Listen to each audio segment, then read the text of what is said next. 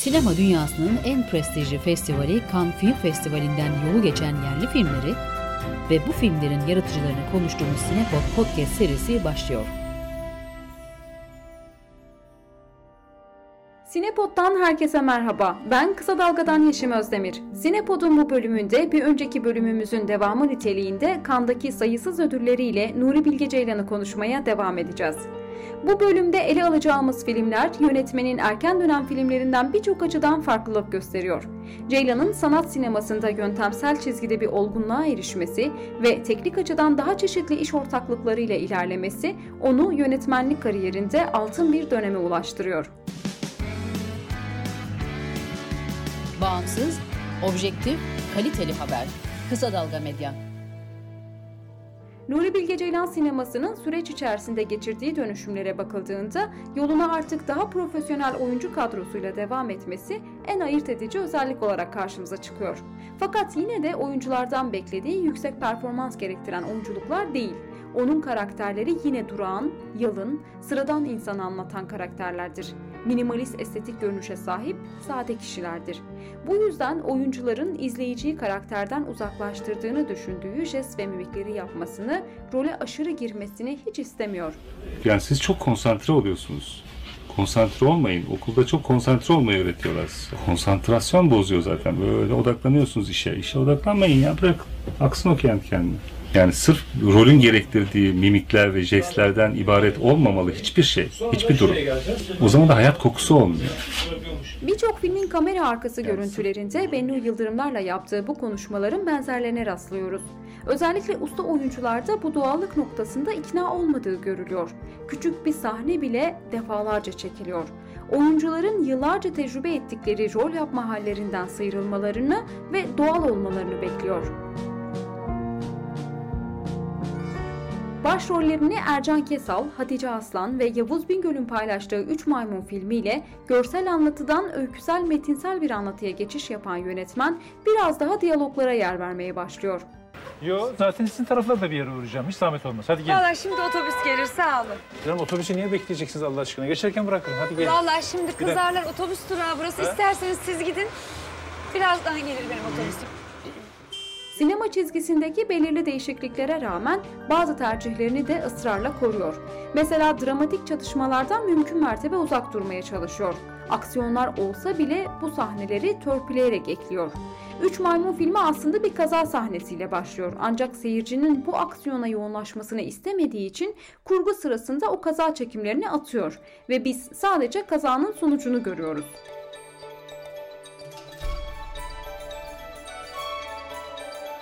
Senaryosuna Ebru Ceylan ve Ercan Kesal'ın katkı sunduğu Üç Maymun da Uzak ve İklimler gibi Kanda Altın Palmiye için yarışmaya kabul ediliyor. Altın Palmiye için biraz daha bekleyecek olan yönetmen Üç Maymun'la Kanda en iyi yönetmen ödülüne değer görülüyor. Three monkeys.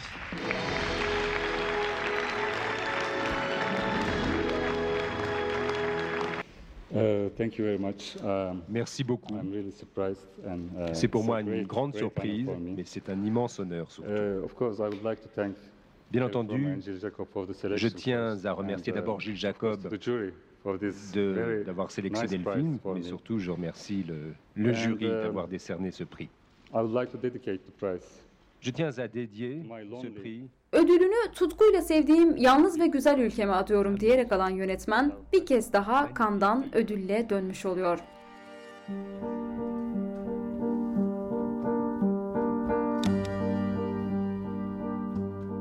Üç Maymun klasik sinema anlatısına daha yakın durarak öyküleme ve dramatik kurulumda doğrusal bir çizgide ilerliyor. Ancak gerçek zamanın ritmine yakın bir durağanlıkta ilerlemesi, yönetmenin yine yavaş sinemanın temel unsurlarına yakın bir çizgide durduğunu gösteriyor. 2000'lerle birlikte tanımlanmaya başlayan yavaş sinema uzun plan çekimlerin yer aldığı, sabit kameranın baskın olduğu ve genelde suskun karakterlere sahip, özellikle festivallerde gördüğümüz filmleri tanımlayan bir tarz. Ve bu tarz kimilerine göre aşırı durağan olduğu için sıkıcı gelebiliyor. Ceylan'ın filmlerine ilişkin de sık sık benzeri yorumlar yapıldığını duymuşsunuzdur. Bu yöndeki eleştirilere yönetmen Ceylan şöyle cevap veriyor. Benim filmlerim çok kolay filmler değil. Biraz izleyiciden aktif olmasını talep eden filmler. Ama yabancıların daha çok sevdiği gibi bir genelleme de kolay değil. Çünkü Türkiye'de de filmlerimi seven insanlar az değil. Muhakkak ki her yerde olduğu gibi Türkiye'de de filmlerimi sevenler de var, sevmeyenler de var. Bu da doğal bir şey ki böyle riskli bu tip sinemada her zaman insanları ikiye böler biraz yani. Çünkü biraz normal alışkanlıkların dışında filmlerdir bunlar. Herkese hitap etmez. Bunu kabul etmek lazım. Nuri Bilge Ceylan sanat sineması veya yavaş sinema dediğimiz tarzdaki filmlere fazla talep olmayışını insanın iç dünyasından ve kendi gerçeğinden uzaklaşmak isteyişiyle ilişkilendiriyor. Amerikan filmlerine gitmeyi çok yorgun olduğum zaman ben de seviyorum. Çünkü e, bu tarz yani benimki gibi filmler muhakkak ki daha çok enerji gerektiriyor. Ve insanın kendisiyle daha güçlü ilişkileri olması gerekiyor. Yani insanın kendi ruhunda bir takım karanlık bölgeleri merak eden bir insan olmasını gerektiriyor biraz. Ama günümüzde böyle bir talep fazla değil. İnsan tam tersine kendi gerçeğinden uzaklaşarak rahat edebiliyor. Ahmet Mümtaz Taylan, Ercan Kesal, Yılmaz Erdoğan, Fırat Tanış gibi ünlü isimlerin rol aldığı Bir Zamanlar Anadolu filminde Üç Maymun'daki gibi bir cinayetten yola çıkarak filmin öyküsü anlatılıyor.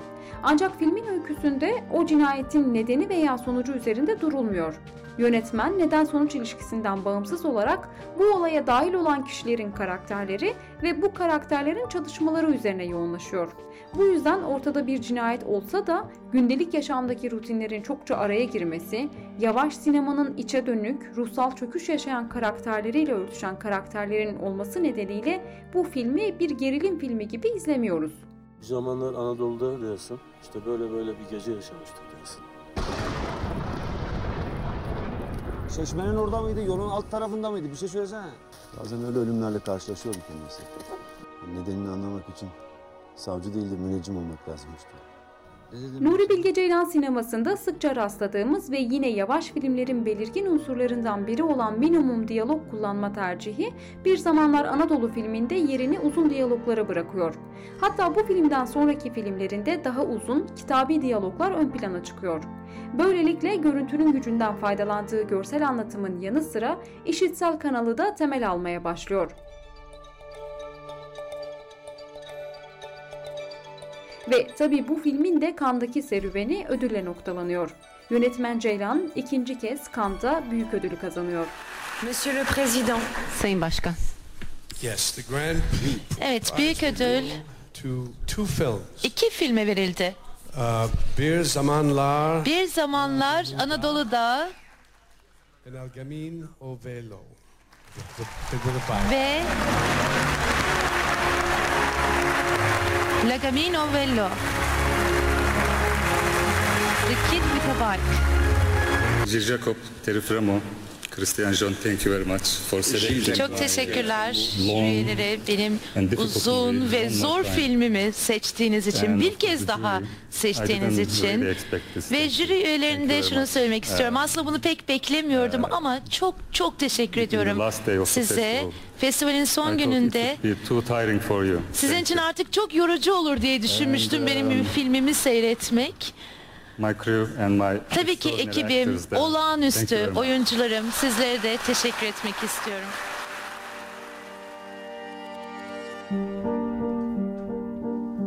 Bir zamanlar Anadolu'nun senaryosunda yine Ercan Kesal ve Ebru Ceylan'ın katkıları var.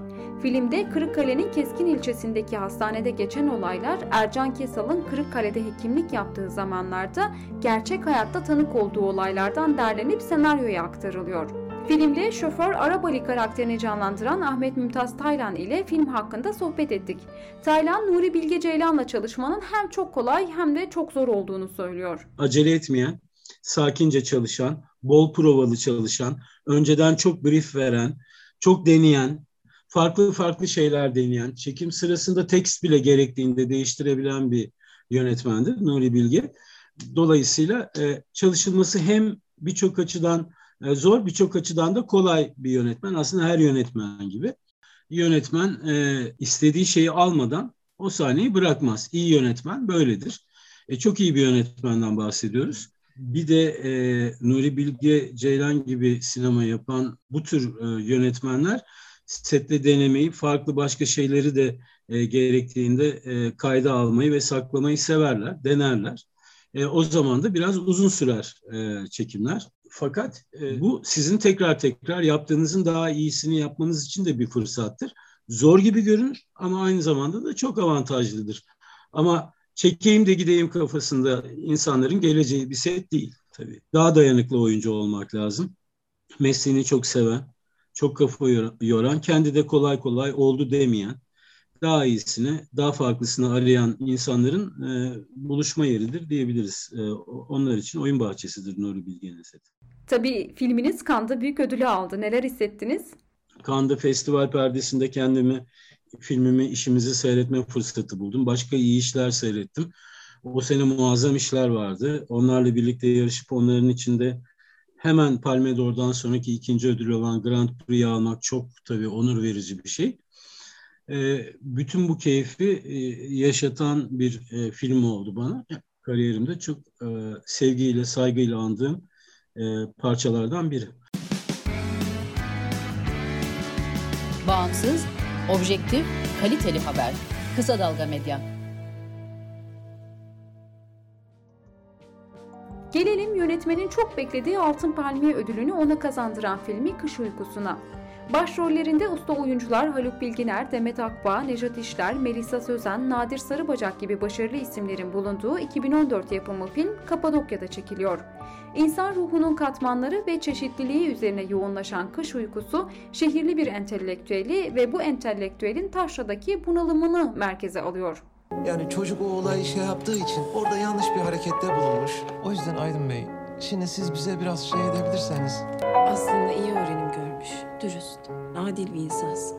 Ancak yeri geldiğinde bu erdemlerinde insanı boğan, küçük düşüren, aşağılayan bir hava taşıyorsun. Bütün mesele ne senin biliyor musun? Sen acı çekmemek için kendini kandırmayı tercih ediyorsun. Eski bir tiyatrocu olan Aydın karakteriyle çevresinde olup bitenlere kayıtsız ve uyumsuz kalan, karısına yanında yaşayan kız kardeşine rağmen kendi yalnızlığına hapsolan entelektüeli görüyoruz. Aydın Kapadokya'da otel işletmeciliği yaparken bir taraftan da o Aydın tarafından uzak kalmamak veya o entelektüel kimliğe tutunma çabasından olsa gerek yerel bir gazeteye de köşe yazıları yazıyor. O köşe yazılarında veya yazılarla ilgili kardeşiyle yaptığı sohbetlerde hep bir merkez taşra çatışmasını ve taşrayı eleştiren, küçümseyen entelektüelin temsilini görüyoruz. Bu küçümseme ve şikayet etme hallerine rağmen de orayı terk edemeyen, kurduğu düzene ve konfora hapsolmuş, yapmak istedikleri çok ama buna da mecali kalmadığı için sürekli bahaneler üreten, özetle hayatının kış uykusu evresinde bir karakter. Bu karakteri canlandıran usta oyuncu Haluk Bilginer ise bir kez daha oyunculuğuyla kendisine hayran bırakıyor ve filmin kamera arkası görüntüleri bile en az film kadar keyif veriyor. Ha, bitirince de böyle kendi mektubunun abi sana mektubun etkisinde kalmış gibi bir süre ekrana bak. Kalayım mı şöyle? Ha, bir süre kal. Yine Hemen dönme. Teşekkür ederiz saygılarımız. Saygılarımızla. Yani Sonra da hafif şey. böyle bir utanarak dön. Utanma şeyine gidelim. Bizim adamımız budala değil çünkü o kadar. Tabii tabii. Yani bölgemizde yardım edilmemiş bir tek okul bırakmayan senin gibi müzmin bir yardımsever nasıl oldu da birdenbire bu kadar kararlı bir şekilde karşı çıkabildi onu anlamadım demek istiyorum. Nasıl çıktı bunun içinden ya? Filmdeki her bir ana karakterin iç hesaplaşmaları, içinde yaşadıkları dünyadan ve kendi gerçekliklerinden soyutlama eğilimleri izleyiciyi de öz eleştiriyle baş başa bırakıyor. Özellikle hiçbir şeyin konuşulmadığı ölü zamanlar izleyiciyi kendi iç dünyasına götürüyor. Bir tür yüzleşme anı gibi.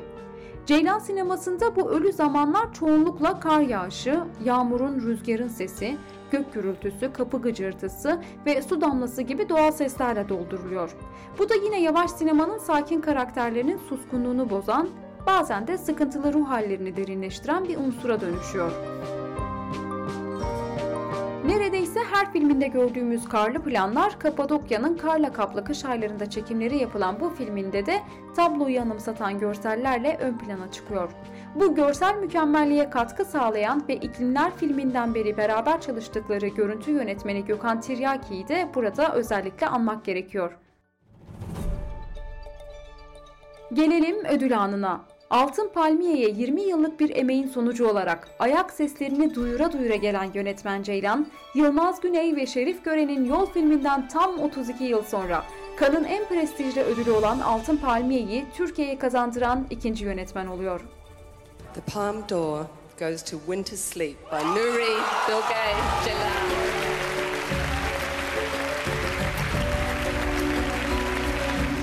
This is a great surprise for me, honestly.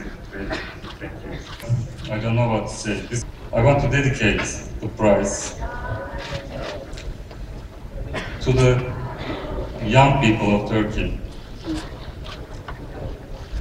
Um,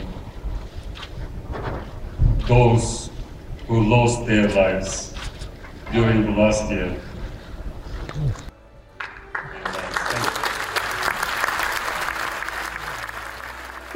Tarantino'nun elinden alan Nuri Bilge Ceylan, Gezi direnişine atıfta bulunarak bu ödülü geçen yıl hayatını kaybeden Türkiye'nin gençlerine atıyorum diyor. Ödül sonrası magazincilerin fotoğraf çekimleri sırasında Ceylan'a elini kaldırması söyleniyor. O da içinden gelen bir duyguyla elini değil yumruğunu sıkarak kaldırıyor. Böylelikle 32 yıl önce sol yumruğunu kaldırarak altın palmiyeyi alan Yılmaz Güney ile aynı pozu vermiş oluyor.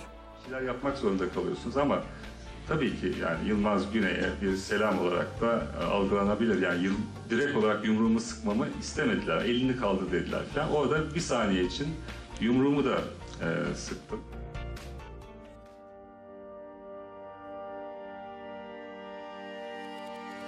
Bir zamanlar Anadolu filmiyle birlikte filmlerin süreleri de uzayan yönetmenin 3 saat 16 dakika süren Kış Uykusu uzunluğu nedeniyle çok tartışılıyor. Hatta ödülü takdim eden festivalin jüri başkanı yönetmen John Campaign de listeye baktığında ve filmin süresini gördüğünde bu filmden çok korktuğunu ve uzun süreceği için öncesinde tuvalet molasına ihtiyaç duyduğunu söylüyor. Ancak filmi izlemeye başladığında film o kadar güzel bir ritme sahipti ki beni içine aldı. Orada öyle birkaç saat daha kalabilirdim diyor. Şimdiye kadar neredeyse hiç Cannes Film Festivali'nden eli boş dönmeyen Nuri Bilge Ceylan, böylelikle Cannes'dan alabileceği en büyük ödülü de almış oluyor. Ve son filmi Ahlat Ağacı. Başrollerini Doğu Demirkol, Murat Cemcir, Bennu Yıldırımlar, Hazar Ergüçlü ve Serkan Keskin gibi başarılı isimlerin paylaştığı film, insanın varoluş sorunları üzerine yoğunlaşıyor. İnsan neden illa en yakınında duran hayatı seçip onu yaşamak zorunda ki? Halbuki hayatta o kadar güzel şeyler var ki.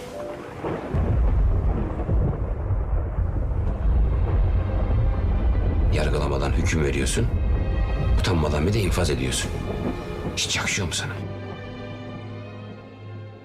Toplumsal temsile taşralı kasabalı açısından yaklaşan yönetmen bu filminde de taşranın sıkışmışlığında takılı kalan karakterleri yansıtıyor. Aslında Ceylan'ın her filminde kendisiyle iç çekişmeler yaşayan, bir yere ait olamayan ya da yaşadığı yerden bunalmış, bu nedenle hep gitme arzusu taşıyan ama yine de gidemeyen karakterler görüyoruz. Çoğunlukla entelektüel bir kimlikle karşımıza çıkan bu karakterlerin etrafında dönen yaşamla olan sessiz kavgası ve çevresine yabancılaşmış olması öne çıkıyor. Mayın sıkıntısındaki film çekme çabasında olan Muzaffer, iklimlerdeki çalkantılı aşk ilişkisiyle İsa, kış uykusundaki eski tiyatro oyuncusu Aydın karakteri böyle karakterlerdir. Ahlat Ağacı'nda ise bu karakter etrafını kuşatan değer yargılarının içinde kendini var etmeye çalışan ve yazdığı kitabı basmak için mücadele eden taşralı Sinan'dır. Demek yazar olmak istiyoruz ha? İyi bir yazar dediğin şikayet edip durmaz. Oturur yazar kardeşim. Şartlar nasıl olursa olsun. Yakınlarını ihmal etmek, hatta gerekiyorsa kullanmak, meze yapmak bas.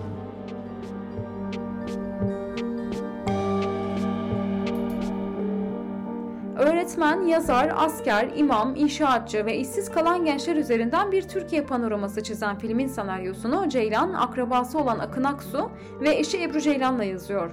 Yönetmen Ceylan, Akın Aksu'dan babasıyla ilgili hatırladıklarını, çocukluğunu ve babasıyla olan ilişkilerine dair bir metin yazmasını istiyor. Birkaç ay sonra Aksu'dan 80 sayfalık bir metin geliyor. Bu metinden faydalanarak senaryo oluşturuluyor. Oluşturulan senaryoda zedelenmiş, sarsılmış bir baba-oğul ilişkisi ön plana çıkıyor. Bunun yanı sıra dede, baba ve oğlu kapsayan 3 jenerasyonun arasındaki çatışma ve bu çatışmaya rağmen aynı coğrafyada yaşamanın hayatlarına getirdiği benzerlikleri görüyoruz. Senaryoya katkı sağlayan Akın Aksu aynı zamanda filmde imam karakterini canlandırıyor. Filmdeki Sinan karakterinin imamlarla olan diyaloğu ve yazarla olan tartışmasında birçok felsefi düşünür ve yazardan alıntılar yapılıyor. Ve bu alıntılarla beraber uzayan kitabi diyaloglara gerek olmadığı yönünde eleştiriler de geliyor.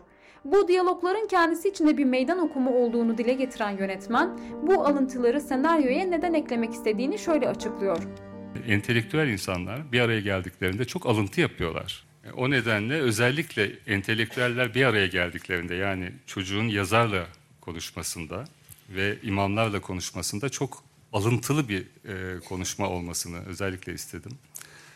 E çünkü birbirini alt etmeye çalışan insanlar genellikle başkalarını da yardıma çağırmak isterler. Otoriteleri, bu konuda laf etmiş olanları, herkesin. Ahlat Ağacı filminin ilk gösterimi 71. Cannes Film Festivali'nde yapılıyor ve filmin gösteriminden sonra neredeyse 10 dakika boyunca film ayakta alkışlanıyor. Diğer filmleri gibi Ahlat Ağacı da Cannes'da Altın Palmiye için yarışıyor. Ancak film çok beğenilmesine rağmen ödül alamıyor. Cannes'ın seçim komitesinin filmin çok uzun olduğu ve kısaltılması gerektiği yönündeki eleştirileri ödül alamamasında bir etken mi bilinmez. Ama hemen hemen her filminde Cannes'dan ödülle dönen yönetmen bu kez ödülsüz dönmüş oluyor. Sinepod'un bir sonraki bölümünde bir başka yönetmenin kan serüvenini konuşacağız. Görüşmek üzere.